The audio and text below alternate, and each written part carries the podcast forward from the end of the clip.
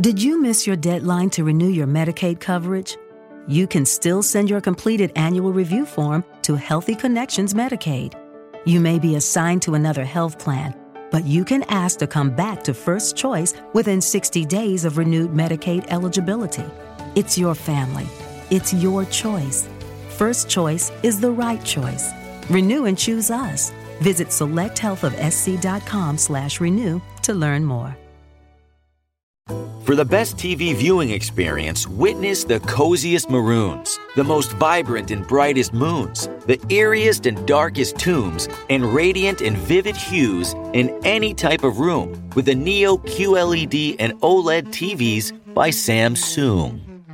We're supposed to say Samsung, but that didn't rhyme, so you're welcome. Samsung, more wow than ever. What's going on, everybody? It is uh, Thursday afternoon. Welcome to the Stokastic NHL Strategy Show, sponsored by Bet65. Bet365. I'm having quite a moment to start the show. I'm your host, Josh Harris. If you're playing NHL tonight, congrats on competing for tens of dollars. DraftKings completely butchered the uh, GPPs tonight. There's nothing else really going on tonight. MLB has a day slate. Masters locked this morning. There's NBA, but that doesn't really affect NHL. I mean, I don't know. 14 game slate, 5K to first, and the $15 on DraftKings is disappointing, but not surprising. I would go on a rant, but it's going to just fall on here. So, Cliffy, how's your Thursday? It's very nice in New Jersey today. Yeah, I was I was going to say uh, maybe maybe we'll save the rant for a day we don't have 14 games and 28 teams to break down because uh, you know I'm super frustrated with the contest as well. Um, I mean, it is what it is. It's the end of the season for DK. They don't really care about NHL in general. Um, most DFS sites don't. Um, it just it is what it is. So we're just gonna have to get through it. Not a nice day here. Um, we're on day two of an ice storm, uh, freezing rain hasn't been as bad here as it's been in Quebec and Ontario. So, uh, shout out to people, especially Eastern Ontario and in, into Quebec. There's a million people in Quebec without power. I think I saw on their third day without power. So, uh, pretty brutal storm for April.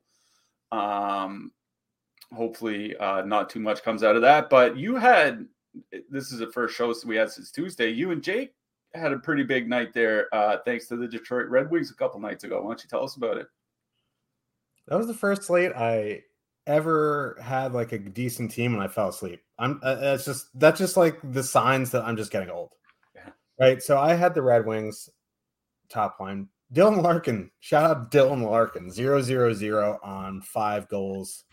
That's fine though. David Perron, had a big night, had all the bonuses possible, I think, except uh, the block bonus, which he had two blocks. Uh, Bertuzzi had an assist, or not Bertuzzi. Kubalik had an assist shot on goal, but then I also had them with uh, Devon Levi, who outscored 60% Woll by one point and was one save away from the saves bonus. He played great, by the way. Had late night Colorado, fell asleep at the start of that game. I was out of the cash. I woke up I had the the contest that I had open on my phone was the nine dollar uh Q or like satellite to win a hundred dollar master ticket. It was like a nine person field or twelve person field, something like that. ended up winning it. I was like, oh, so maybe I full cashed. So I clicked out of it, and it goes into my winnings. I was like, oh, yeah. Yeah, so I finished second in the thir- 333 for 5K. Not as good as night as uh, our boss, Jake Hari, shipped the uh, 15 with uh, Jesperi Kotkaniemi. And Jesse Puljujarvi. Jesse Puljujarvi and Stefan Mason. This guy, every year he'll have a bank, and it's just it's just wild. He had a Brad Richardson one-off with four goals a few years ago at like 0.3%. So like he's just he's very good with the uh, optimizer. But but the point that I'm trying to make there is single entry, MME, com- two completely different skill sets. Single entry, you don't really have to deal with the optimizers. MME, not only do you need to know what you're doing, you also need to really need to know what you're doing with the optimizer. So, congrats to Jake. He's uh, it's a smart man. I've MME'd a few times this year, and I realized that yeah, I know hockey, obviously, but I don't have the great skill set at using the optimizer like some of the better MME players do. So I'm going to save that for next year. Learn, you know, Fantasy Cruncher a bit better. So tonight's another night where uh, you literally have to ship everything to win five figures, but we'll do it. We'll do it. So we're gonna try anyway. We're gonna try. 14 game slate. We probably should get to it. We don't have a show right after us, thankfully. Otherwise, I'd be, you know, we wouldn't be talking about this win. But congrats to Jake. Congrats to anyone else who did well on Tuesday. I don't even remember what I did last night. I didn't even cash. Forgot to look. Um, but yeah, we are sponsored by Bet365. We'll have a nice offer for you later in the show. As always, uh, don't forget to sign up for the Stokastic Hall of Fame. Just go to stokastic.com backslash avatar, download that avatar, put it onto your DraftKings or FanDuel account. And if you place in the top three of a contest, 5K or more, which is not possible in NHL tonight, but it is possible in the other sports, uh, you can tweet your win to at Stokastic HOF on Twitter or email us if you don't have the tweet machine, and you'll get one free month of Stokastic Plus Platinum, which is a $120 value. Access every single tool we have on the site. You can only, um, but yeah, you get the $120 value for free. So that is cool. I have not gotten into the Hall of Fame because the NHL contests are not big enough, but when I ship the uh, $15 Millie Maker for the Masters, I will make sure that they let me in. I will not be shipping the Millie Maker with my one lineup. If I did, that would have been the most insane one of all time. That feels like 350,000 people. I'm sure I'm duped. Let's get into this slate. Let's start off with a doozy. Toronto Maple Leafs with a 2.7 total heading into Boston. The Bruins have a 3.2 total. Ilya Samsonov Samsonite. I was way off. And Jeremy Swayman are confirmed. Man, it's so weird that um, you have these two teams that are locked in the playoffs, and you look at their top two stack percentage and their ownership, and it's almost non-existent on both sides here. I'm not really excited about playing both sides here. Boston has the President's Cup already locked up. They're just kind of hoping to avoid injury at the end of the season. Leafs are trying stuff. They're mixing and matching lines, this and that. So, like in one to three, it's hard to prioritize this game because neither team really has anything to play for. I think with the Rangers beating the Lightning last night, I'm pretty sure that almost locked up home ice in the first round for the Leafs. So they don't have too much to play for. So this is an MME game for me. Yeah. Um, just going to start on the Boston side with David Krejci Pavel Zacha is moving to center on the second line, and it's moving Tyler Bertuzzi to the top line. Um, I don't really, I mean, that doesn't really change a lot. Like Bertuzzi, Zacha, Pastrnak, or Krejci, Zacha, Pastrnak, like it's six and one, half a dozen to the other. Like that doesn't really change a whole lot for me. Um, you you raised a good point about these two teams. Like nobody's really owning them. Um, pretty low ownership on the Boston side, under one percent on each of the top two lines, which I think kind of makes sense when you're seeing how some of the players are being used. Um, you know, obviously the ice time thing is something that we bring up a lot. Um, now, what we often say, generally speaking, is Boston doesn't play the top guys a lot when they're winning by a lot. Um, by the same token, like I got to imagine this is one of the games they at least want to try. You know what? Like somewhat. Like I don't. I expect they'll have a better effort tonight at home against Toronto than they did. What was it last week when they went into Chicago and lost? Yeah. Um, I suspect they'll kind of get up for this game a little bit. Um, one thing I noticed though was Boston's the the top line's defensive metrics have been getting pretty bad and I don't mean like just bad for Boston. I mean like bad for anyone. Um, I was looking basically going back to the start of March. So, you know, we're looking at over five weeks now.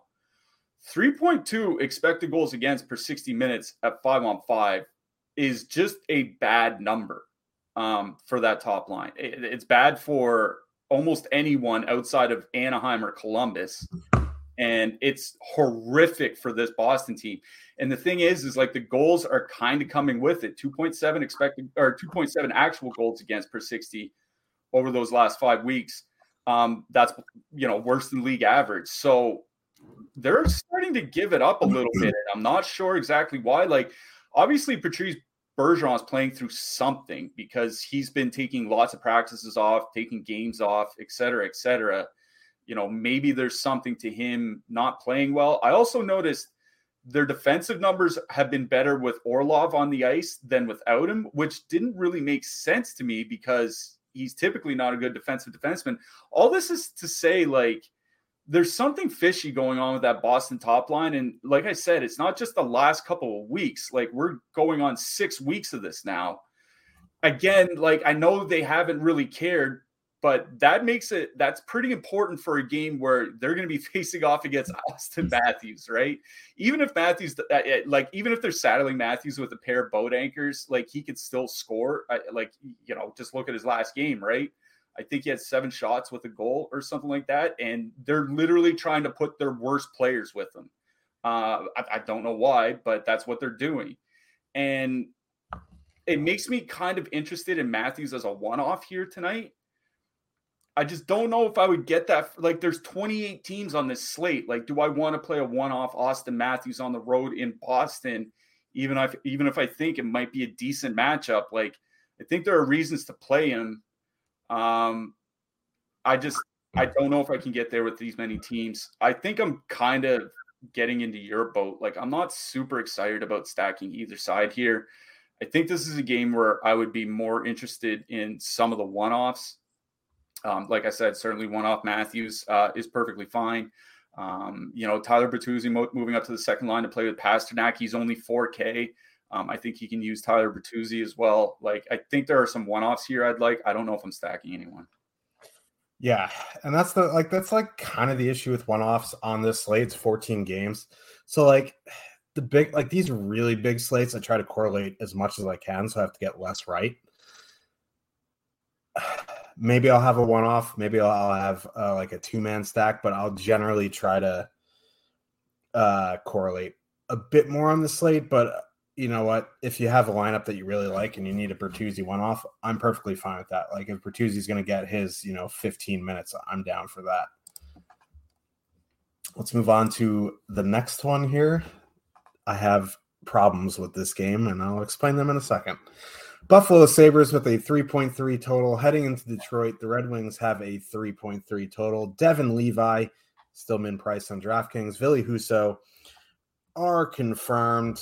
Here's the issue I have. I both really like Detroit one, and I really like Devon Levi.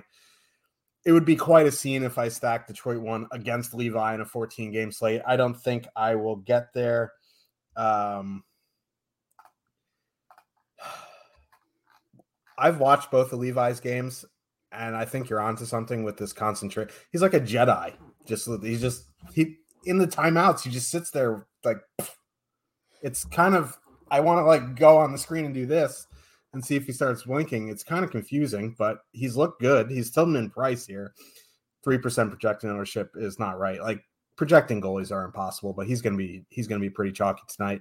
That being said, is Tage Thompson in? No, right?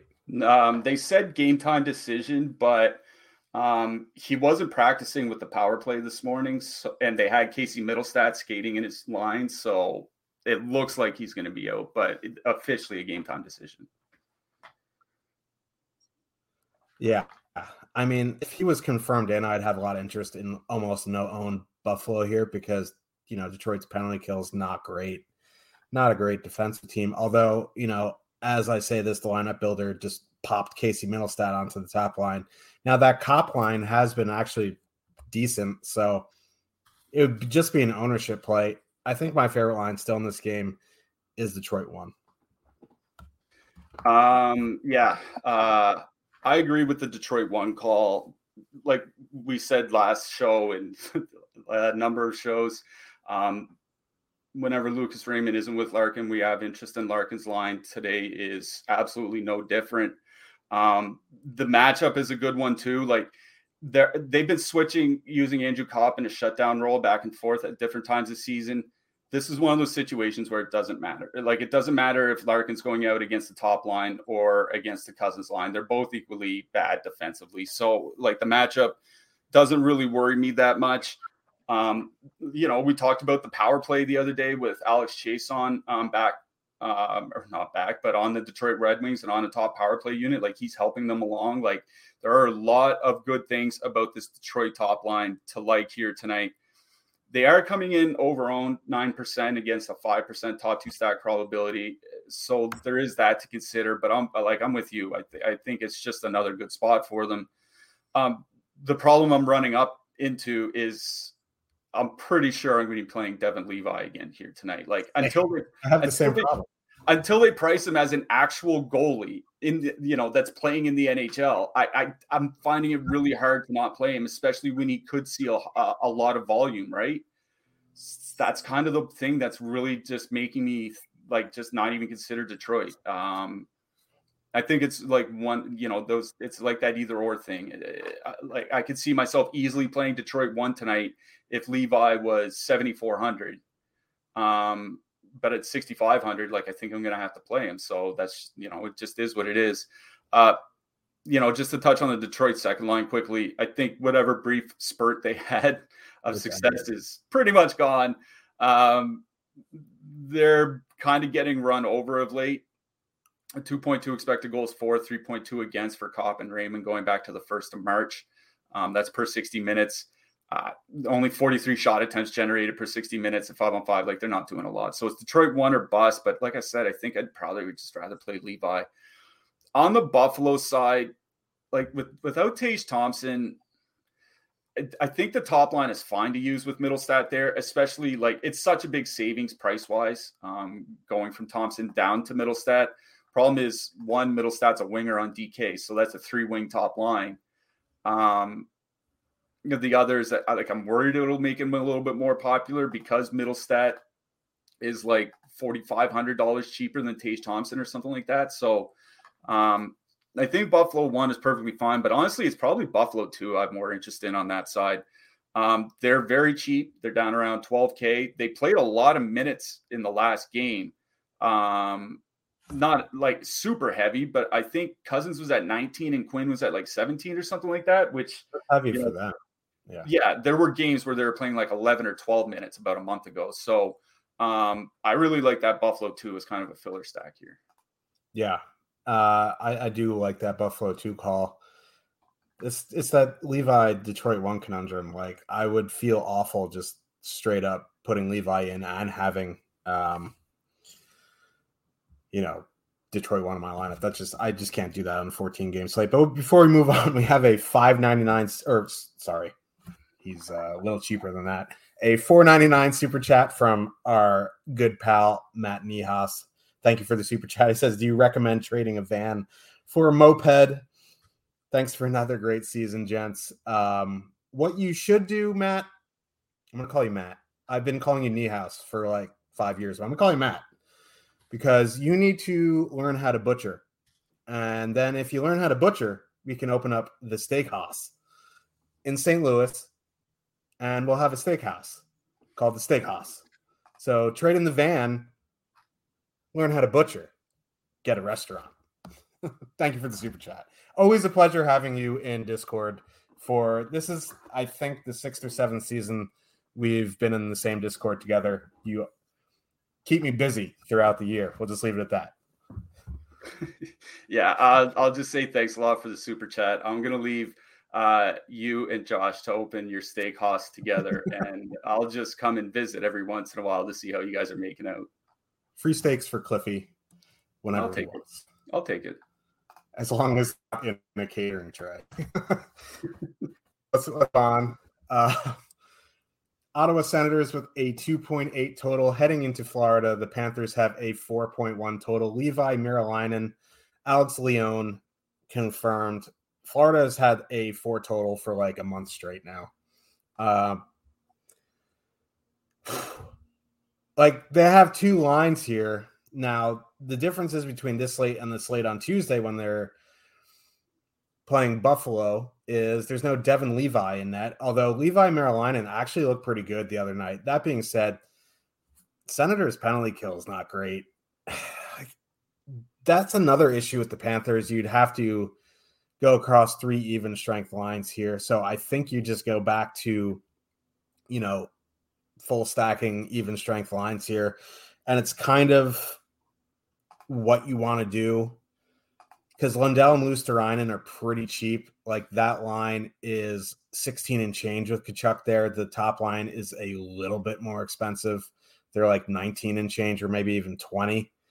So it's kind of like how you want to build. The problem is Lundell isn't on a power play unit. He only plays like 14 minutes. Luostarinen on the second unit. I think I just talking about it right now, I've talked myself into preferring Florida one here. Did you miss your deadline to renew your Medicaid coverage? You can still send your completed annual review form to Healthy Connections Medicaid. You may be assigned to another health plan, but you can ask to come back to First Choice within 60 days of renewed Medicaid eligibility. It's your family. It's your choice. First Choice is the right choice. Renew and choose us. Visit selecthealthofsc.com slash renew to learn more. Seeing is believing, and you're not going to believe how bright and vivid the colors are on the Samsung Neo QLED and OLED TVs powered by the Neural Quantum Processor, because this is an audio ad. Unless you can see it, which means you already have one. Nice. Samsung, more wow than ever. That being said, Alex Lyon has been excellent the past week or so, but I, I still have interest here in the Senators' top line. Um, I will always have interest in the Senators' top line. It's just, you know, like we said in the last show, Barkov and Duclair typically had good defensive numbers this year. Um, took a little bit of a beating in their last game.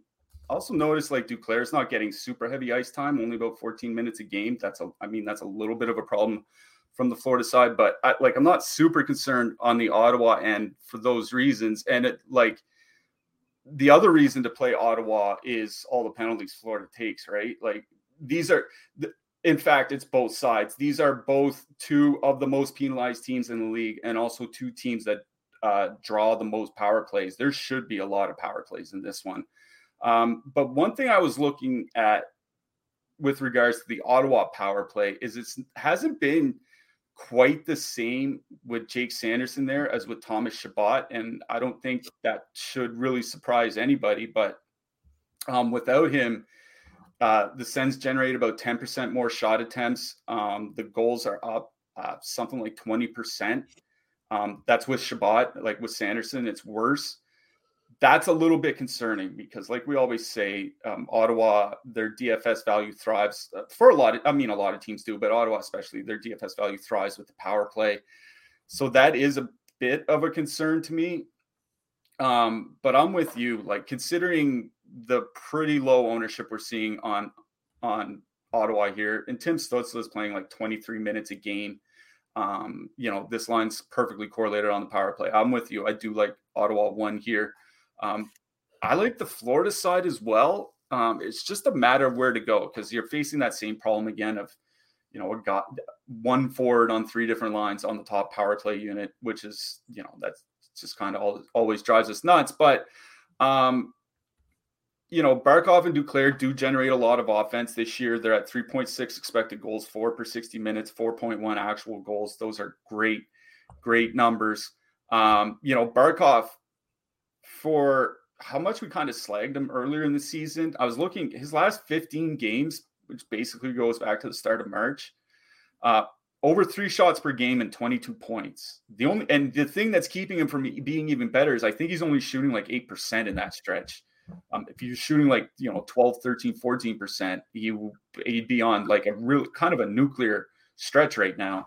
Um, just kind of goes to show how well uh, like how much better he could be producing. So I really do like both top lines here in this game. I think I would lean to the Ottawa top line just because of the perfect power play correlation, but there's a lot to like all over this all over this matchup. Yeah, your point about Chabot and Sanderson, I'm not super concerned. Like they're different players, right? On the power play, Jake Sanderson's more of a facilitator. Chabot's more of a grip it and rip it type of point man. But as long as Brady Tkachuk's got his big ass down in front of the net, like I, I still think it's all right.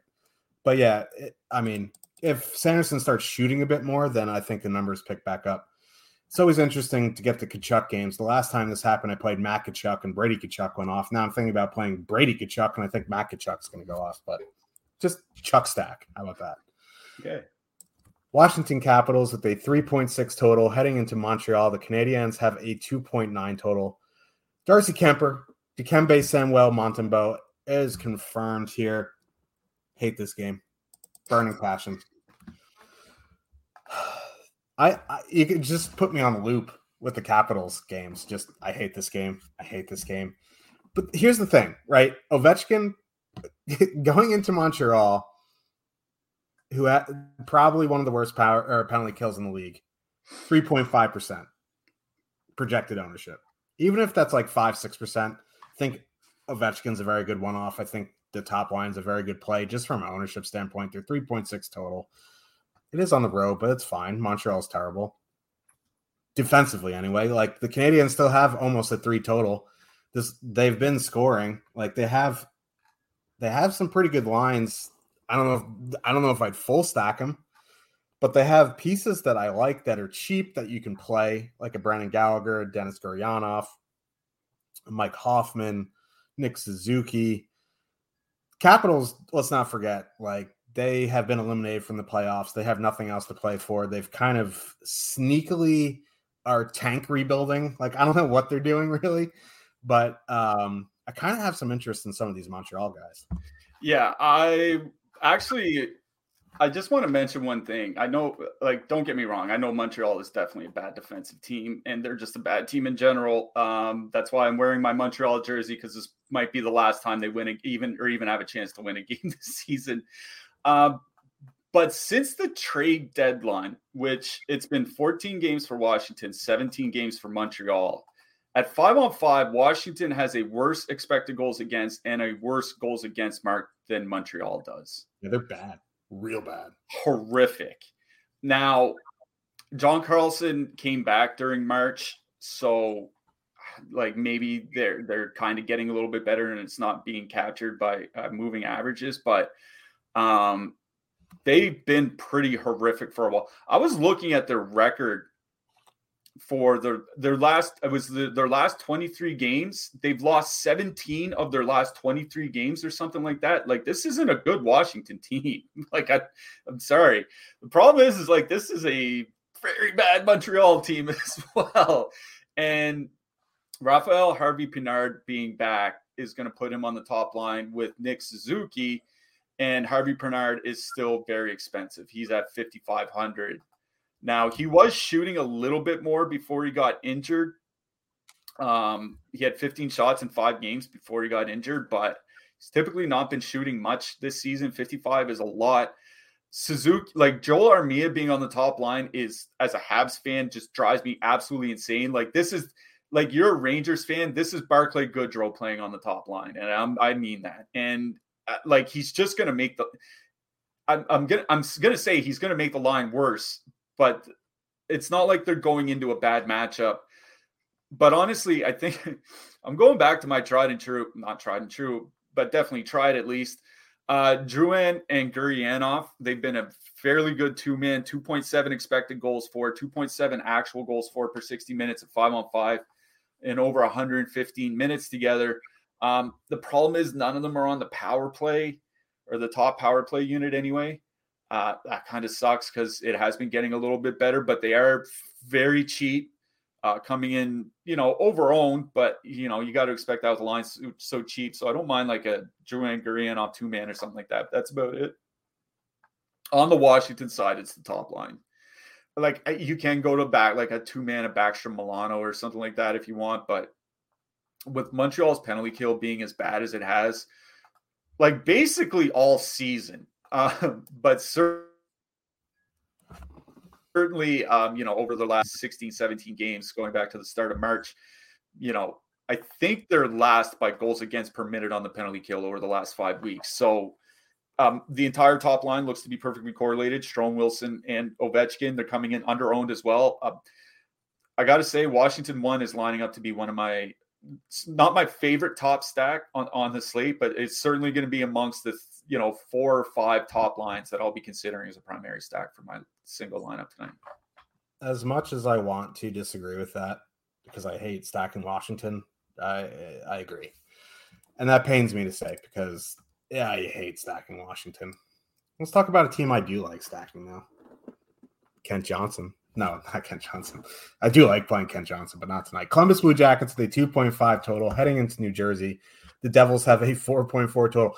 If you're playing the Blue Jackets, you're going to have a 4.4 total. Like I'm pretty sure the last five opponents for the Blue Jackets have had a 4.4 total.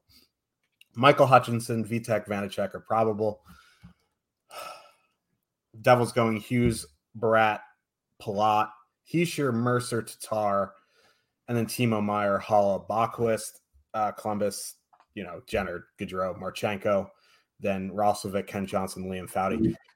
Not that that is really relevant. I, I don't have too much interest in the depth of Columbus. I don't have a ton of interest in Columbus top line, but if you do get to them at MME, I think that's fine. Um, the question is what to do on the New Jersey side here. Uh, the Hughes line getting, you know, they're they're having a little bit of negative leverage. Nothing, you know, too bad. Same with the the Hischier line, but they're cheaper, they're less owned. And Dawson Mercer's coming off a hat trick. Um, it's just a question of what you want to do because I think you can even just play the third line too. That's how bad you know Columbus is. You could just stack Haula and Timo Meier and call it a day. They're just so bad defensively. They're so bad on the penalty kill. I'm probably looking to double center uh, Hischier and Hughes, and then add in the Timo or Bratt, probably Bratt, and then go about my day. Really, I think it's a power play stack that I like here. Yeah, just want to note real quick. Uh, looks, I don't think Erik Haula is playing tonight. I think Nathan Bastian's back in the lineup, and he's moving up to that line with Meier and Boqvist. Not that it makes a huge difference. I think they should still just have Erik Haula and, and Jack Hughes playing together. I know we made fun of that combination a lot, but in real hockey terms, they were pretty good. DFS, not so much, but um, it's hard not to go back to that Hischier line. I was really kicking myself for not using them on Tuesday night. Um, I wanted to pair them with Colorado. I didn't. I put St. Louis instead, and I paid dearly, dearly for that. Uh, but that Hischier Mercer Tatar line, we said it on Tuesday. They just keep generating over the last four weeks four expected goals for per 60 minutes at five on five, three actual goals. Um, Nico Hischier, 31 shots and 12 points in his last 10 games. Um, they're fairly cheap. Yes, they're going to come in pretty highly owned. Um, I think you can do something like, um, you know, we always say double center. So I think you can do like a Hughes, um, Hischier, um, you know, Tatar or Hughes, Hischier, Mercer or something like that, even if Mercer's not on the power play. Um, certainly, you can do like a Hischier, Hughes, Bratt. It is the top line that I still like. Like the, the Columbus top line is not good defensively. Um, the Columbus second line, you know, even worse defensively, but it doesn't really matter for matchup purposes. Like I just want to keep playing the line that I know has been good in a large sample for basically this entire season, and that's the Hischier line. But like I said, with how bad Columbus is penalty, like you can't really blame Columbus. They're missing basically like every every NHL defenseman they have, um, whether by trade or injury or otherwise. Uh, but the penalty kill's just fallen apart over the last five or six weeks to where it's been one of the worst in the league. Not that New Jersey's power play has been particularly good, but I think this is a case where you can not necessarily even strength stack and, and kind of lean more towards a power play stock on the Jersey side. Uh, nothing for me from Columbus. I would have interest in the Columbus top line, it, like you said, in an MME format. I think they're pretty reasonably priced, and as bad as they are defensively, they're north of three expected goals per 60 minutes over the last four weeks, which is pretty good uh, shot generation. So Columbus won in if you're playing a ton of lineups, I think there should be some interest there, but it's more New Jersey one and New Jersey power play guys. I am in agreement there. The best way to make money from the books is to take advantage of great promo offers when they become available. And as you know, we are sponsored by Bet365 and we have a great offer from them. Click the link in the description below to take advantage. Bet $1, get 200 in bonus bets at Bet365. Obviously, a deposit is required. uh, bet winnings are added to bonus bet balance and the bonus bet wager excluded from returns. This is available in New Jersey, Colorado, Ohio, and Virginia. They are expanding to more states as the year goes on. So make sure if you're one of those states, uh, you know, just keep it in mind. But for one dollar, you get two hundred dollars in bonus bets. You can bet on anything you want tonight. Avs are in San Jose again. Maybe a Meek or maybe a Nathan MacKinnon goal. But yeah, if it loses, you'll still get the bonus bets. So ch- check out that link in the description below. And let's get to it. Minnesota Wild with a 2.9 total heading into Pittsburgh. The Penguins have a 3.2 total. Marc Andre Fleury, Tristan Jarry are confirmed. Now, this is interesting because there's not much ownership here on this game. There is a couple, there's a couple lines that I like here. I like the Crosby line. They've been producing, they just haven't been finishing. They're coming in around 5%. They have, they're more than, um, their ownership is less than half of their top two. They have very good positive leverage here. They're going to avoid the meat grinder lines for the for the Wild. And on the flip side, I really like this Joel Eriksson Ek, Matt Boldy line. They have no ownership, and Pittsburgh is awful defensively. Like we talk about how good they are offensively, they're trash defensively. So, like, I think you can go. There are multiple lines on both sides that I like. I can't believe I'm actually.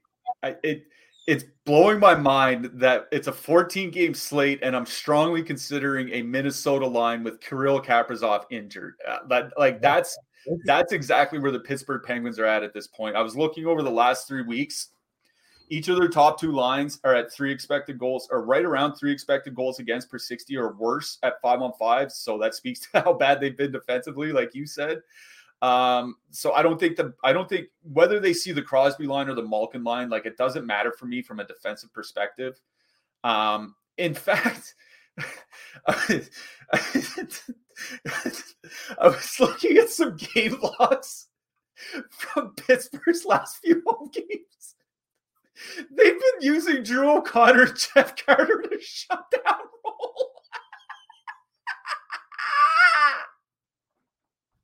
That's where the team is at this point of the season. They are scrambling and panicking so bad that 39 or 46 year old Jeff Carter is go- eating shutdown minutes as they try to earn their way to the playoffs. Anyways, um, um, I, I, don't have a lot of interest in Pittsburgh. I like I'm going to be honest here. Um, the top line has been scoring. They've been generating a lot. The only bad Minnesota line from a defensive perspective has been Hartman and Zuccarello. I think Sam Steel in a smaller in a small sample has helped, but um, they have typically been pretty bad. But a couple things: one, the goaltending has generally been good for Minnesota. Two, they don't take a ton of penalties, like they're really bang on the league average. The Minnesota penalty kill has generally been pretty good, and Pittsburgh's power play has generally been very bad. Um, I know that there's not a ton of ownership coming in on Pittsburgh, top line at 5%, second line at 2 to 3%. Like, I have no problem really playing Crosby, Guentzel, and Rust with the hopes that they're going to go into that Hartman and Zuccarello line, which isn't a bad matchup. Um, but you're just kind of hoping for that matchup only and nothing else. And you're kind of hoping that they break through on a power play that is really just kind of, you know, puking all over the place when they go on the ice. So, I like I'm I'm fine playing Pittsburgh from an ownership perspective, and that's something that's pretty important for DFS. Um, I just don't think I really necessarily like the spot for them. Like they're they're basically in the same price range as Ottawa's top line, and I think I'd rather play Ottawa's top line um, tonight going into Florida than I would Pittsburgh one. So I mean, same thing with the Florida top line. Like I'd rather play with I'd rather play either the Florida or the Ottawa top line than I would Pittsburgh one here tonight. And they're all basically in the same price range. So that's why I'm not super high on Pittsburgh. On the Minnesota side, it's the Marcus Johansson line. I, I got to give him props, man. I didn't think Marcus Johansson would make that big of a dent or be a big deal at all for Minnesota. And at least so far, they've been really, really good. The Eriksson Ek Boldy Johansson line has. I was looking just over the last three weeks to kind of see if there was, you know, any significant fall off from a hot start. Still north of three expected goals per 60 at 5 on 5 over the last three weeks for that line. Um, all in the top power play unit, all playing 18 to 20 minutes. Um, I think Eriksson Ek, Boldy, and Johansson is the line I like best in this game. I don't mind them as one of those middle price lines here tonight. Yeah, they've been good. Pittsburgh's been bad. No ownership. Maybe it comes up through the day. Maybe now that we put the spotlight on, I don't think we move ownership that much. We live in a bubble here, but um, maybe they come in a little bit higher on. But let's move on to Tampa Bay with a 2.7 total heading into New York. That sucks. The Islanders have a 3.2 total. Brian Elliott is confirmed. Ilya Sorokin is probable. Lightning played last night. They got. Okay, round two. Name something that's not boring. A laundry? Ooh, a book club.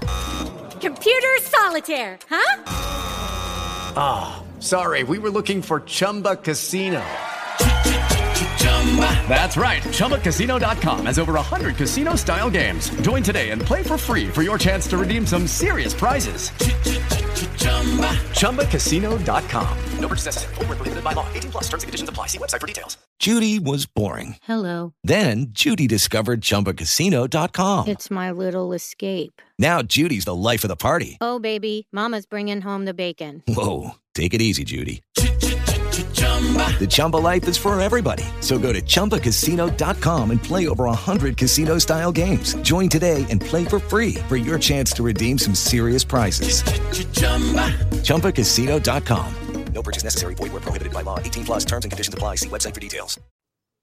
I don't know. I, I watched that Rangers game. The Rangers kind of, it was like a tale of three games. They started off really strong, then they fell apart for a period, and then they picked it back up and they won six to three don't have too much interest in the Lightning back to back on the road right near the playoffs going into Sorokin.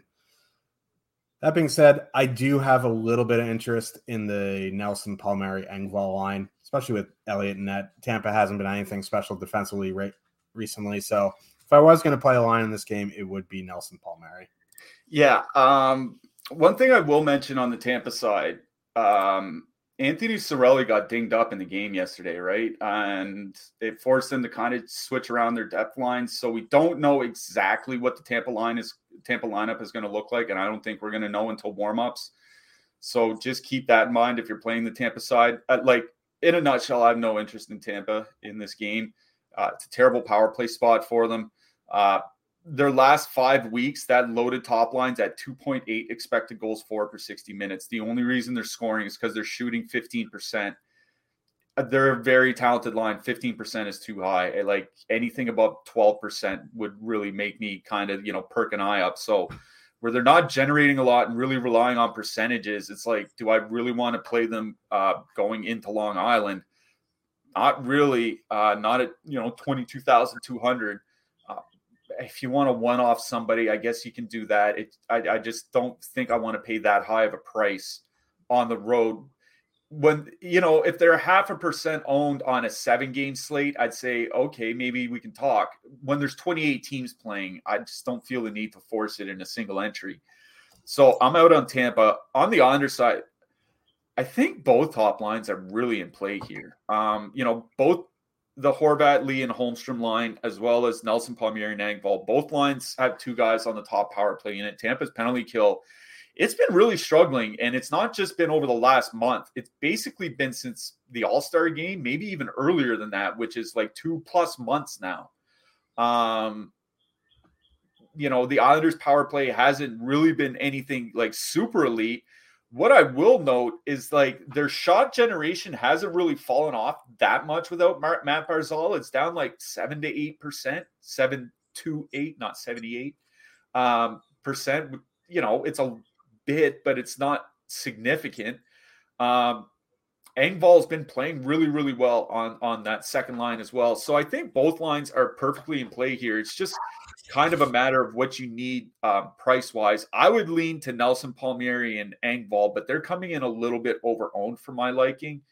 Uh, so I think Horvat, Lee, and Holmstrom would be more the play for me here. but I think both Islanders lines are firmly in play here, and they're in a nice spot where, especially if you play the Nelson, Palmieri, Engvall line, they're basically a filler tonight. So you can still go out and go play like a Colorado stack or something. So I think it's the Islanders' second line I, I, I like in this game, especially with Brian Elliott starting.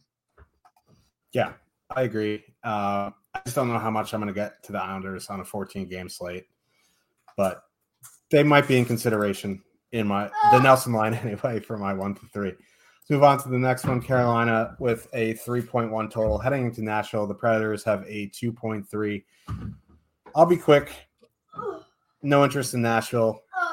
It doesn't really matter what line they go out against. The the Hurricanes are an absolute meat grinder defensively. It's just insane how like yeah, like losing Svechnikov is going to hurt them offensively, but man, they are nasty defensively. If you want, if you get to Novak Evangelista and MME, that's fine. Like if it's in your one of your last lineups, that's fine. For me, it's the Carolina top line or nothing really. Like I think Aho Necas is fine with Martinook. I don't really want to go back to that Cockney. I mean, nice Noesen line. Like I guess they're fine because you're so cheap. They can be like a decent filler, but if I'm going to spend at all, that Carolina top line's like 15 and change, and they're where I'm looking at.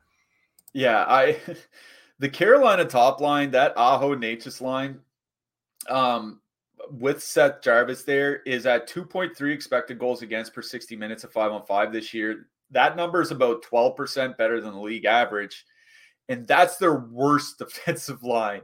Um, you know, we are talking about Kotkaniemi and Puljujarvi earlier in the show. We are also talking about them in the Discord this morning. Those guys on the ice, uh, you know, even Kotkaniemi and Stefan Noesen, like a meat grinder kind of undersells it. Like there's did like the, the pe- people just do not get quality shots off and barely even get shots off um, when those guys are on the ice. So no interest in Nashville. Carolina, like that second line's coming in heavily owned. Um, and the problem for me here is they said Teuvo Teravainen is a game time decision. And Teravainen had been playing a little bit next to Kotkaniemi. He had been also playing a little bit uh, with all, uh, he's been playing on all the top three lines actually. And it worries me that, you know, 735 Eastern's going to roll around and all of a sudden, you know, we have a Teravainen, uh, and Noesen's second line and you know Teravainen and Puljujarvi don't have a huge price difference, but it is a thousand dollars. Like it's something you have to factor in if you're playing any Carolina line tonight, because if if Teravainen comes in, there could be a big blendering going on. Like the only, like I think Necas and Aho certainly will be staying together. Um, I think Kotkaniemi uh, and uh, and Noesen, sorry, will be staying together it's just a matter of playing three man uh, forward lines that I'm not sure of. Uh, like I, I agree with you. I think it is the Carolina top line that I prefer here. I think this is another game where I'm going to be looking for one offs. Um, you know, certainly a one off Noesen, uh, one off Necas, uh, maybe some something on the on the blue line. I just don't see myself stacking on either side here. I, it's another one of those games where I think I'd rather play Juuse Saros uh, starting at home for Nashville at 7,100 than any Carolina stack. Yeah, I'm kind of in agreement there. 7,100 Saros at home is very enticing. Would have been way more enticing if Devon Levi wasn't in price. Yeah. New York Rangers, they 3.6 total. Heading into St. Louis, the Blues have a 2.9 total. Jaroslav Halak is probable. Rangers played last night. It was Igor. Jordan Binnington confirmed. Uh, I would imagine you know, the Rangers won 11 7 last night. Patty Kane was out with a lower body. I would imagine he comes back in tonight. Someone else might come out, though. So just be aware of that. Well, Trouba probably, right? Yeah, Trouba got rocked. Yeah, he, he, yeah. he like he didn't come back. Now they said he traveled. They said that he traveled with the team, but that he because that happened like five minutes into the game, right? Yeah, like five ten minutes, and he yeah. never came back. Yeah. I can't imagine he's going to play the very next night on the road when you know playoffs are are a week away or whatever, you know, ten days away.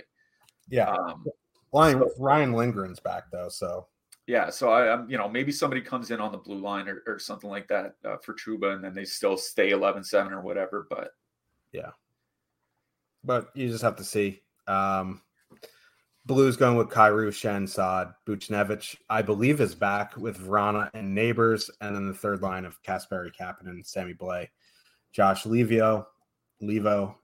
No one, there is no ownership on the Blues here. Rangers aren't a very good defensive team. Not that like Trouba being out improves their defense. It doesn't because who's going to come in for him? Ben Harpur, uh, and Ben Harpur not very good defensively. So I don't know kind of have some interest in these Blues lines here. There's no ownership on them. I think they're a sneaky GPP target. I, I kind of like both sides here. Uh, I'm not going to lie. Uh, I'll, I'll start with the St. Louis side. The top line of Saad, Schenn, and Kyrou is starting to get to a workable sample. They're up to about 80 minutes together at five on five, and they're abysmal, like horrific, terrible. I don't know what else to say. 1.6 expected goals for, 3.6 expected goals against per 60 minutes. Now, sometimes with St. Louis lines, they have a system that can kind of game the expected goals, so it can kind of lie to you a little bit. Then you look at the actual goals 1.4 actual goals for per 60, 3.9 against per 60. They're giving up almost 80 shot attempts per 60 minutes. That Saad Schenn Kyrou line is just terrible awful. Now, would I play them in DFS? Yes, I would. Um, I wouldn't necessarily play them tonight though, because they're probably going to be used in a shutdown role out against Kreider and Zibanejad, I think. And that Kreider Zibanejad line with Jimmy Vesey there has been pretty good defensively this season. 2.3 expected goals against, 2.4 actual goals against, and almost 150 minutes together at five on five. So out on St. Louis one, in on Rangers one. Uh, Kreider, Zibanejad, both on the top power play unit. Uh, assuming that Kane is is still out here tonight. They're reasonably priced at five, 15,500 on DK. St. Louis doesn't take a lot of penalties, so that's a problem. But their goaltending, when they do get on the penalty kill, is absolutely t- terrible. So I kind of like the Rangers' top line here, even though it is a back to back on the road. I also like the St. Louis second line with Pavel Buchnevich back because Buchnevich and Vrana, small sample, but at least 54% of the shot attempt share when they're on the ice together, generating 66 shot attempts per 60 minutes. Those are good offensive numbers. Uh, Vrana by himself has 30 shots over his last 10 games. Um, even though, so even though he's not playing 19 minutes a night, he's still putting up three shots a game, which is pretty good. And that Rangers second line with Tarasenko there is bad defensively. 3.1 expected goals against per 60 minutes of five on five, and Shesterkin's not starting tonight. So I don't mind that St. Louis second line here tonight either. Um, Buchnevich, Vrana, Neighbours. Like, if you want to just leave off Neighbours, I think you can. Like, I don't know why. Like, they're stop trying to make fetch happen, Berube. Um, so you know you can leave off Neighbours if you want, but I live, I do like Buchnevich and Vrana in their matchup here tonight against uh, that Rangers second line. But I think the line I like best in this game is the Rangers top line. Yeah, and I think the kids are all right as well if you would need a filler. But you know, they only play like 13, 14 minutes. Although Cap- Kaapo Kakko's been going to the net and shooting the puck more. He had a shot bonus last night, which was nice to see. Yeah. Philadelphia Flyers with a 2.4 total heading into Dallas. The Stars have a 3.6 total. Carter Hart, Jake Oettinger confirmed. Looks like Roope Hintz is out tonight. Tyler Seguin taking his spot on the top line. Um, Flyers top line, Konecny, Tippett, Frost. Uh, you know, I Ben mean, Johnson. What? Because Frost got booted off after the first period last game, I'm pretty sure. I mean, you know, whatever Torts is going to do, Torts is going to do. See, that's you know what I started doing when I researched the games is I don't even consider Philadelphia centers anymore. I just load up pairs of wingers. Mm. Um, I think Kevin Hayes might be like the one exception, but I just load up pairs of wingers, see how they're playing together, and then just you know wait to see what center they announce at, at warm up. Yeah, but uh, yeah, I mean the Flyers. This isn't a very good matchup anyway. Uh, I, I don't have any interest in the Flyers. I do have some interest in that Dallas top line, even with Seguin there. He was there for a, few, uh, a little while earlier in the season when uh, Roope was out. They had very good numbers. Seguin is 2600 cheaper than Roope. the Roope. Uh, I would imagine he also slides into power play one. So I think that line is going to be fully correlated. They have my interest. It's just going to be a matter of they're getting double digit ownership on a 14 game slate. Just whether if you want to eat it or not. Yeah. Um, just touching on Philly real quick. Like the only thing I might have interest in is Tippett and Konecny. And if you're to play the two of them on DraftKings, they average 6,700. so, like, playing an average of 62 $6,700 Philadelphia Flyer wingers on the road in Dallas on a 14 game slate with a week left in the season just feels like the absolute fishiest possible move you can make. So, uh, like, you know, so you're saying those, there's a chance. Yeah, oh, absolutely. Um, one of those situations where I would probably be considering the Flyers top line if I was playing. I mean, you can't even play 150 tonight because, because the $15 only have 47 entries. Yeah, but you, you can like 40. Yeah. Um, even if you know you're playing 45 lineups, I might have a couple, you know, Tippett Konecny two mans or something like that. But I, it, they're certainly not in consideration for me for single entry. I mean, on the Dallas side, it's just the ownership that's a problem for me. Um, I don't have a problem with playing them, but they are probably going to come in fairly high, you know, with a fair amount of ownership. Uh, can, like you said, considering how much Seguin saves off from Roope Hintz, I still think they're fine to play. Um, Joel Pavelski's been on a nice little tear uh, here lately. I think he has 19 points in his last 15 games or something like that. That was a guy that we were making fun of a lot uh, um, not that long ago. I, will be honest. I think going to the filler of Ben Johnston and Dadonov is kind of what I like better here. Um, Tippett and Konecny haven't been bad defensively this year. Like at least they're close to league average, and you know the rest of the Philly lineup is nothing that I'm that worried about. So I think it's Ben Johnston Dadonov. They've been pretty good, especially over the last couple months, and they're priced like a filler. So I think it's that line I actually like best in this game. I think I'm going to let other people play. Uh, you know, possibly you know eight, nine, ten percent on Tyler Seguin here tonight. Yeah, that does make some sense. Uh, I I've generally liked that line. Why Johnson's kind of cooled off a little bit. He was on a, but what it, it's like 78 games in the season. He's like 12 years old. He's eventually going to get tired. Maybe hit a little bit of a wall, but I think he'll be fine. Um, let's move on to Chicago with a 2.7 total heading into Vancouver. The Canucks have a 3.8 total. Alex Stalock is probable. Thatcher Demko is confirmed. Looks like Beauvillier back on the top line with Pettersson and Kuzmenko. Second line of JT Miller, Brock Boeser, Philip Di Giuseppe. Chicago going with Toews, Reichel, and Athanasiu, Tyler Johnson, Raddysh, Dickinson. Normally I wouldn't read those, but I think there may be some merit to the Toews line tonight. I'll have to get your thoughts on that. like I, in one to three, no, but like in your MME mix, Andre Athanasiu has been on a heater. On the Vancouver side, you look at the JT Miller line; they're coming in around sixteen percent, which is quite absurd. Um, $2,400 more to go up to the Pettersson Kuzmenko Beauvillier line. They're around their top two stack percentage. That's the line I'm interested in. Pettersson's had a monster season. Kuzmenko's had a very good rookie season.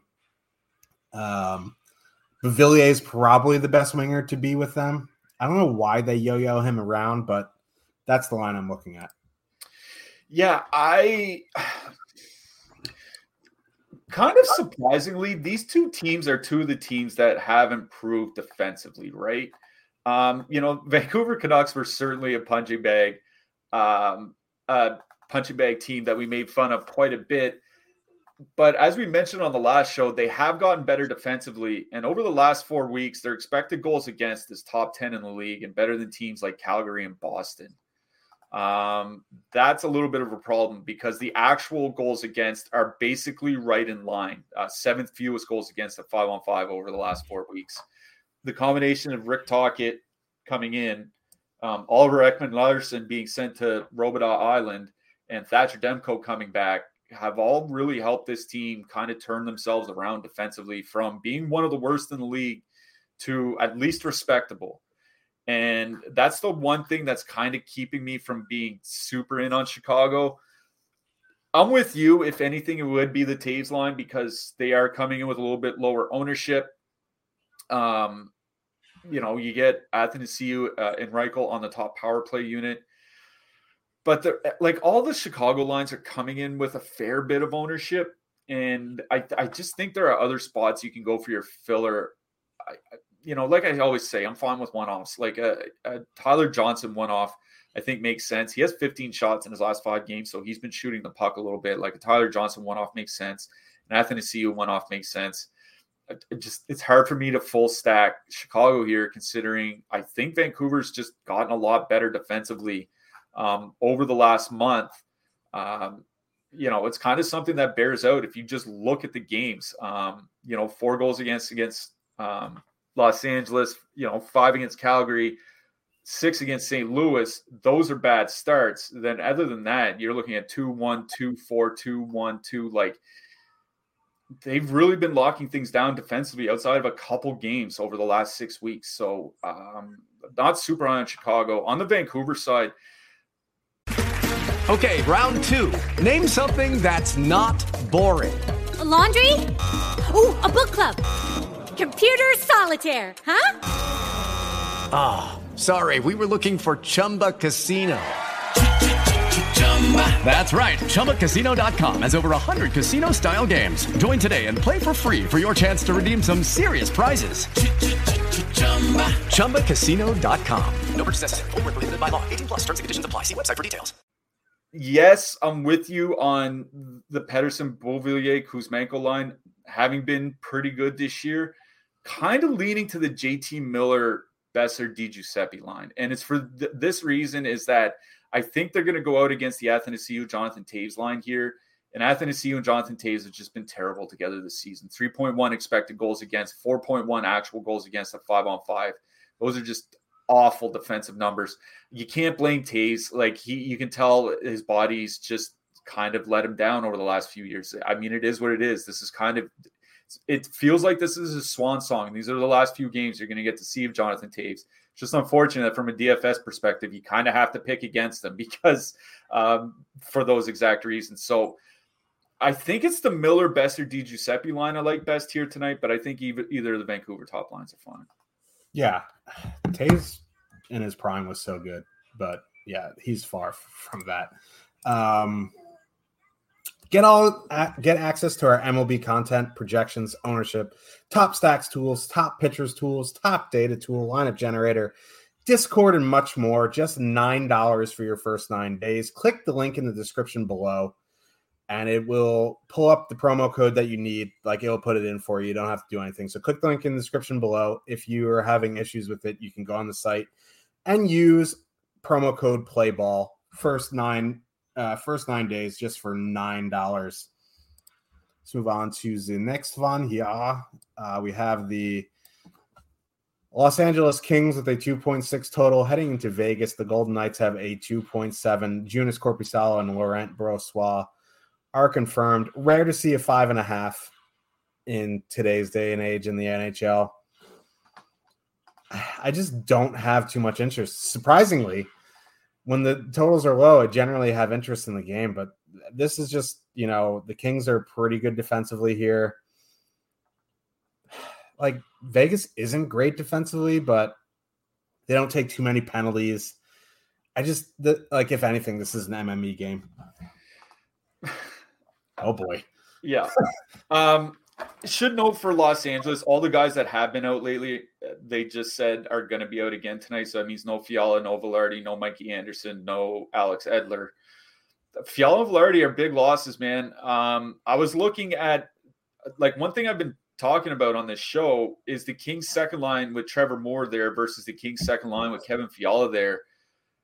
It's basically night and day offensively. Um, with Kevin Fiala there, their goal scoring go up goes up like 40%. It's not it's not like a small margin. Um, the reason for that is Trevor Moore's just not a good finisher. He never has been, and it's you know maybe he will be at some point in the future, but he's certainly not right now.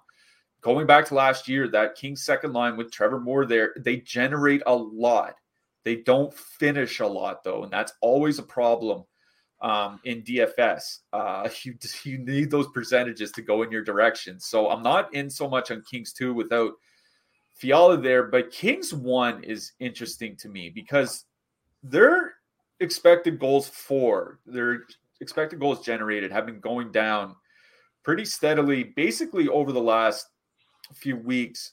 But one thing that was mentioned on our last show by one of the um, people in chat, and I think it's important to bring up, is like there's a pretty big difference between the Kings offensively on the road and the Kings offensively at home. I think part of that is just dictating matchups. Um, but the expected goals for number, like the defense is basically the same for the Kings top line, whether home or away, but it's the, the offense really dries up when they're on the road. Um, over the last three weeks, overall, um, 2.2 expected goals for, but the expected goals for are 30% higher when they're at home. You usually expect teams to be better at home. That's just the way sports work in general. 30% is extreme. And, you know, I'm not so sure that I want to play Kings one on the road here, especially where they're up near 16K. I just think there are other spots, other places to play in that price range. But I will say I don't hate them here tonight. On the Vegas side, I just have no interest. Like they're they've moved their they've moved their lines around, right? Like Barbashev got moved down. I think Dorofeyev is up on the top line now. I, I just I don't have a whole lot of interest in Vegas against this Kings team. Even without Fiala and Vilardi there, they might be even better defensively uh, than they would otherwise be. So, um, if anything, the Kings top line, but I think I'm with you. I'm not super high on stacking anything here. Yeah. Move on to a replay of Tuesday or a run back of Tuesday. Colorado Avalanche with a 3.9 total. Heading into San Jose, the Sharks have a 2.7 total. Alexander Georgiev is probable. Kaapo Kähkönen is confirmed. Uh, looks like the lines are going to be run back on the Avalanche side. Makar is out. That got announced while we are on the air. Devon Toews is going to be running power play one again. Looks like Noah Gregor moving up to San Jose 2 with Hertl and Peterson. That line is a bit interesting considering how cheap they are, and they're going to avoid the MacKinnon line, and Colorado 2 is nothing to write home about. I love Colorado one here again, even with Evan Rodrigues there. I think you know you you can leave him off if you want, but I think adding him in at 4,700 is completely fine. He'll be the lowest owned of the trio for sure. That is where I'm looking at Colorado one, San Jose two. Yeah, I I don't mind Peterson and Hertl. I really don't because they have been generating offensively at least 2.8 expected goals for in their sample together, 3.3 actual goals for, shooting about 10%. High event, both shot attempts for and against. They're a high event line. I think you can expect that with the San Jose Sharks with one week left in the season. Uh, but at least they're generating something. You know, Peterson does is playing 18 minutes a game on average over his last five games. So I agree with you on the San Jose side. That's where I would go. The problem is, is Denis Malgin moving to that second line is that's a pretty big improvement for them. Like I know Malgin's been kind of kicked around the league a little bit. I think he's one of those guys that teams don't really know how to use, and Colorado's kind of starting to figure that out. And like the Colorado second line with Malgin there, 43 shot attempts against per 60 minutes at five on five. That is really good defensively. That's the only thing that worries me with Hertl uh, and Peterson is that I think just adding Malgin there has made them better than it otherwise would be. But um, that I agree with you, Peterson Hertl's where I would go on San Jose if if I, if I were going to play them. But it's I think it's back to the Colorado top line here tonight. Um, the top line over their last 100 minutes 4.3 expected goals for per 60 5.1 actual goals for shooting under 12% while they're doing that like being north of five goals per 60 minutes of five on five while you're shooting under 12% is just absolutely absurd shot generation like they're just generating absolutely at will here um you know Devon Toews is on like as you mentioned Devon Toews will be back on the top power play unit so there are stacks you can make for the abs, power play stacks you can make um, that can make it a little bit cheaper, right? Like I, I like I would be playing Mikko Rantanen if I was playing Colorado, but you could do something like MacKinnon, Rodrigues, Devon Toews on the blue line or something like that, and make a reasonably priced Colorado stack. Um, but I really do like Colorado one again here tonight. I mean, Rantanen 46 shots and 15 points in his last 10 games. Nathan MacKinnon, if he didn't miss those 10 games or whatever, would probably be in the MVP conversation. And Evan Rodrigues, everybody knows how big a fan of him I am. So I really do like Colorado one uh, here tonight. Coming in with heavy ownership, they'll be in the mid teens because of the matchup. Um, but I think with Devon Toews on the power on the power play, uh, you know, you got JT Compher and Nichushkin on the second line on the power play. There are stacks you can make from Colorado that won't be chalky whatsoever. So I really do like Colorado one again here tonight. Yeah, they're one of my favorites again. They'll be heavily owned, but plenty of ways to get different, like Cliffy said. Let's get to the ult- the last game of the night. Uh, Arizona Coyotes with a 2.4 total.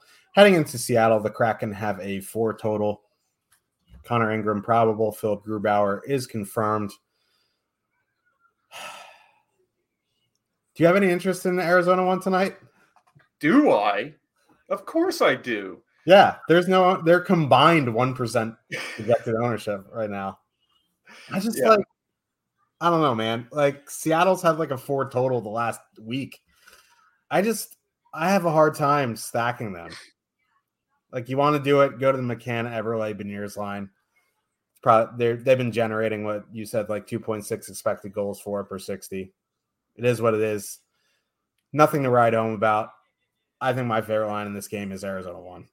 Yeah, I um, I mean McCann Beniers Eberle, I will give them credit. They are they have been generating a lot lately. I was looking at their last three weeks, 71 shot attempts per 60 minutes of five on five. Like that's that's a lot. That's a lot for anybody. I I'm outside of like Matthew Tkachuk or any Matthew Tkachuk line. Um, that's tremendous for Seattle.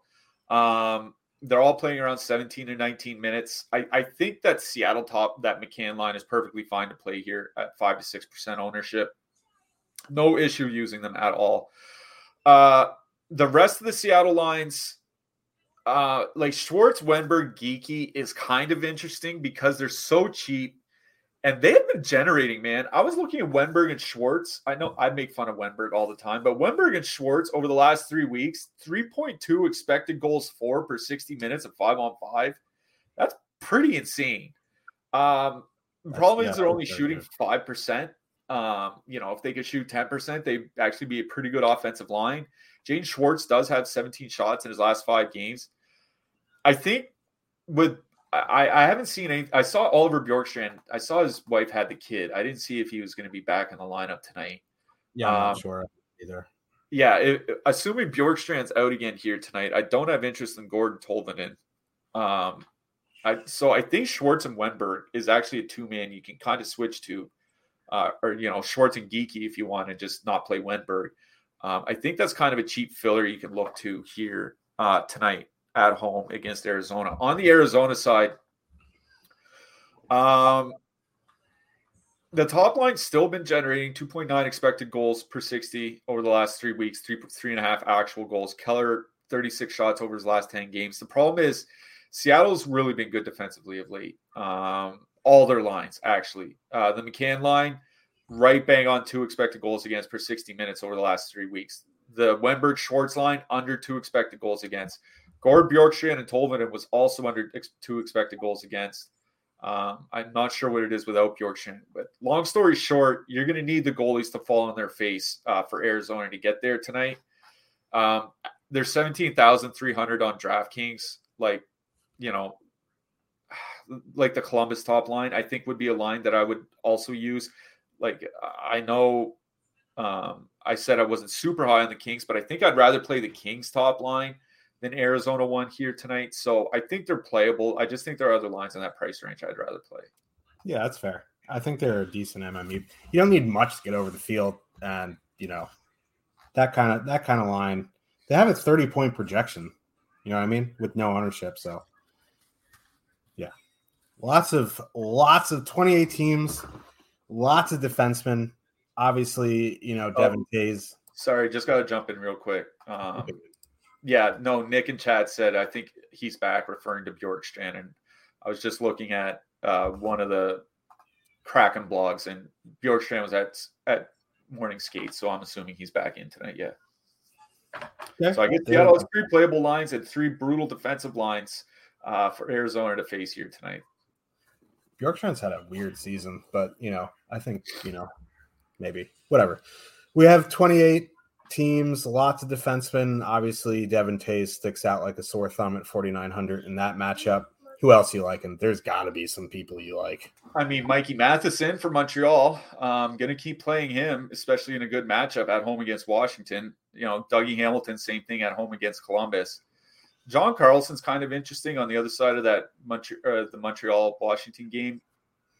Like he's expensive, and it's to the point where like if you want to play like Carlson, Strome, and Ovechkin, like it's a pretty expensive stack. I'm just trying to figure out how I'd use Carlson, but he's certainly in play. Um, yeah, Devon Toews like number one with a bullet in the mid price range. Other guys in that price range: Aaron Ekblad, Moritz Seider, um, Jake Sanderson, obviously still running the power play for Ottawa. Noah Dobson seeing a little bit of a price drop. I don't know if it's necessarily a price drop. I think it's kind of accurate. I was looking; he's not blocking shots anymore, and that's a problem because that's something Noah Dobson he would put up shots and blocks. That was kind of why he was valuable outside of his point production. But at his price, I think he's fine. Same thing with Vince Dunn. It's the cheap guys that is really interesting here tonight. Uh, Darren Raddysh, 2,500. He played almost 18 minutes for Tampa Bay in their last game, assuming he's back in here tonight. Um, Jonathan Kovacevic, I think he's 2,600 for Montreal. Don't mind him as well. Our boy, the Zoob, Artem Zub, 3K. As long as Chychrun and Chabot are out, he's going to have to play minutes. And this could be one of those games where he has to block like five or six shots or something like that. Uh, so those are some of the cheap guys I like. Obviously, Mario Ferraro is certainly back in play as well. Ryan Graves, if you don't want to play Dougie Hamilton, Ryan Graves, I think he's 3,900 uh, in that matchup. Obviously, um, Henri Jokiharju. Buffalo's gone. Buffalo's basically just playing four defensemen now, and Jokiharju typically doesn't do anything in those minutes. He's basically like Eastern Mikey. Conference. He's Eastern Conference Mikey Anderson at this point. Um, but at least he's getting the minutes, and he's super cheap. Cam York. Uh, saw Tony DeAngelo's getting healthy scratched here tonight, and Tony D and Ristolainen were on the top power play unit in the last game. I got to think it's going to be Cam York and Ristolainen running it tonight, right? He's probably going to have to get more minutes on top of that. He's only 32 or 3,300, so don't mind him uh, as well. And I'll mention uh, Mark Giordano uh, for Toronto. Um, he might have to block some shots here tonight as well. I know there's a week less in the season left in the season. I don't want to jinx it, but are you a bit surprised that Torts and Tony D haven't had a bench blow up? Well, I mean that we've seen, right? We, We've seen, yeah. who knows what's happened um, behind closed doors? I don't know. I I, I think um, I think Torts is too preoccupied with making Kevin Hayes' life a living hell to actually uh, really care about anybody else. For a decade now.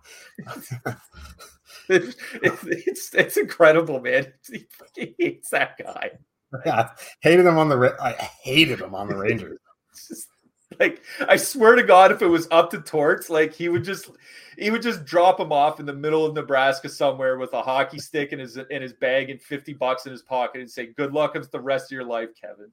Yeah, that's classic Torts. Man, like goalie would actually be kind of neat if there wasn't Min Price, Devon Levi. Obviously, Saros at 7,100 uh, sticks out. Anyone else you liking? I mean, that's basically it. Yeah. Like it's one of those two goalies for me here tonight. There are others that I don't mind.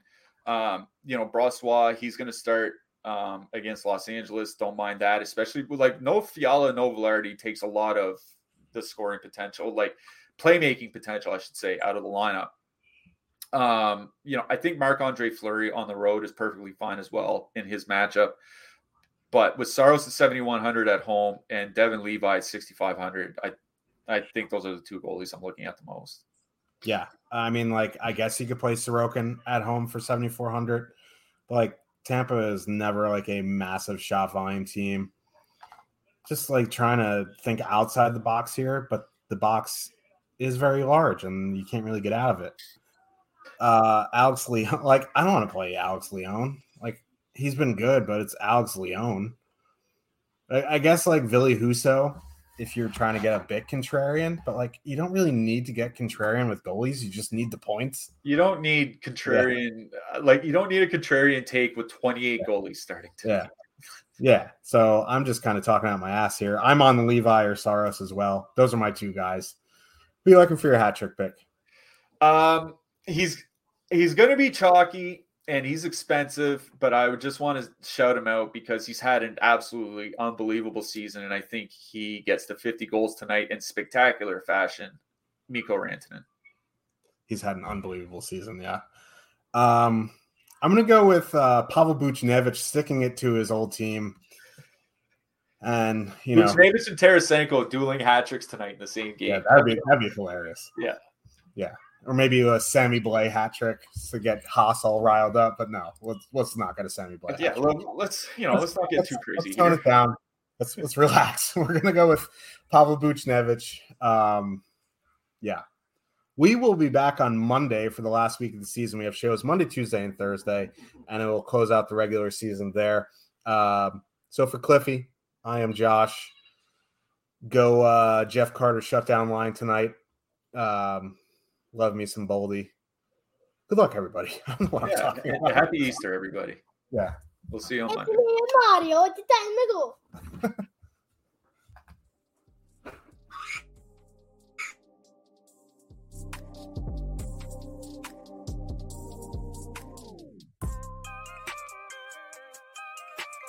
Judy was boring. Hello. Then Judy discovered ChumbaCasino.com. It's my little escape. Now Judy's the life of the party. Oh, baby, Mama's bringing home the bacon. Whoa, take it easy, Judy. The Chumba life is for everybody. So go to ChumbaCasino.com and play over 100 casino style games. Join today and play for free for your chance to redeem some serious prizes. chumba ChumbaCasino.com. No purchase necessary. Void where prohibited by law. 18 plus terms and conditions apply. See website for details. Okay, round two. Name something that's not boring. A laundry? Ooh, a book club. Computer solitaire, huh? Ah, oh, sorry. We were looking for Chumba Casino. That's right. ChumbaCasino.com has over 100 casino style games. Join today and play for free for your chance to redeem some serious prizes. ChumbaCasino.com. No purchase necessary. Full prohibited by law. 18 plus terms and conditions apply. See website for details.